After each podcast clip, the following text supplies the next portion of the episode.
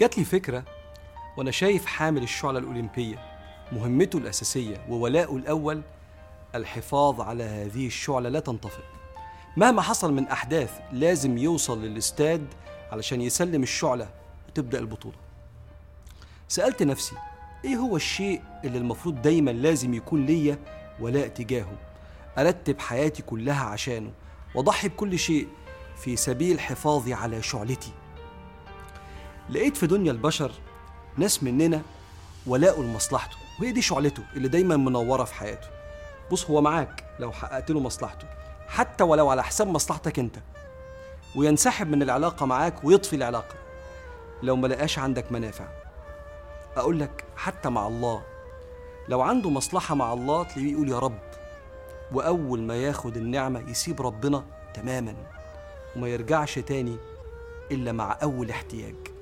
ربنا بيقول في القرآن وإذا أنعمنا على الإنسان أعرض ونأى بجانبه وإذا مسه الشر فذو دعاء عريض. أجمل حاجة إن ربنا بيقبله كل مرة لأن ربنا رحيم. ولقيت في دنيا البشر ناس مننا شعلته وولاؤه لمزاجه الرايق وتكبير الدماغ. ورغم إن الحياة اتبنت على الأخذ والعطاء إنا خلقناكم من ذكر وأنثى وجعلناكم شعوبا وقبائل لتعارفوا يعني لتعاونوا. لكنه مزاجه رايق جدا مستعد يبيع أي مسؤولية تقل راحته أو تشغل باله. شاب بس بالنسبة له أبوه وأمه بتوع الفلوس لكن وقت ازماتهم المادية والنفسية مش عايز وجع دماغ يبيعهم. ودي شعلته المزاج الرايق. صاحبي في الضحك والهزار والكورة وال PlayStation لكن لو أبوه مات ولسه بقى الغسل الساعة 8 الصبح بكرة مش طالب اصحى بدري هبقى أروح له العزا بالليل. عايز دايما يحافظ على شعلته مزاجه رايق ومكبر دماغه.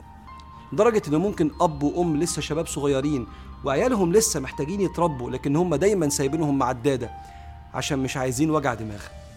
رغم إن كلكم راع وكلكم مسؤول عن رعيته. واللي ربنا هيسأله يوم القيامة وما يلاقيش جواب قول لي يروح لمين.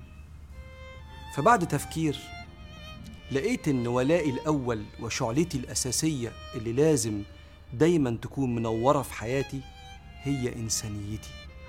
الصفة اللي ربنا خلقني عليها وأرادني دائما إنسان. والإنسانية هي العطاء والرحمة. في كل موقف تقدر يكون لك فيه عطاء أو رحمة تمسك بشعلتك. لا تطفئ شعلتك إنسانيتك. ربنا شايفك دايما. سيدنا عثمان بن عفان ثالث الخلفاء الراشدين وتاني رجل يدخل في الإسلام بعد سيدنا أبو بكر الصديق من العشر المبشرين بالجنة. ما خرجش مع سيدنا رسول الله في غزوة من أهم الغزوات غزوة بدر. هو ما كانش خايف ولا نايم ولا مشغول. هو كان إنسان لأن مراته كانت عيانة وقتها السيدة رقية بنت رسول الله صلى الله عليه وسلم. ففضل إن هو يجلس معها يطببها وياخد باله منها. ولم يخرج مع رسول الله صلى الله عليه وسلم. وأجمل حاجة إن النبي الإنسان لما رجع من الغزوة ما لموش. شكروا إنه كان حنين ورحيم مع زوجته السيدة رقية. حاتم الطائي يقول لك الكرم الحاتمي أشهر مثل للكرم عند العرب. عارف ليه حاتم الطائي هو أشهر الكرماء؟ لأنه كان عنده فرس من سلالة نادرة وكانت الناس بتيجي تتفرج عليه من شتى بقاع الأرض. ففي يوم من الأيام جاله ضيف عشان يتفرج على الفرس بتاعه بص جوه بيته ما لقاش أكل. فقام ذبح الفرس عشان يأكل الضيف لأنه إنسان فاشتهر في العالمين. وهفكرك شعلتك هي إنسانيتك العطاء والرحمة. ربك بيقول فأما الزبد فيذهب جفاء وأما ما ينفع الناس فيمكث في الأرض. كذلك يضرب الله الأمثال. الزبد يعني الفقاقيع تفاهات الأمور. تتلاشى دون نفع. محدش بيفتكرها لا في الدنيا والآخرة. أما الشخص المفيد النافع الرحيم المعطاء فبيبقى في القلب في الدنيا وبيشفع ليه أحبابه اللي رحمهم وأعطاهم في الآخرة.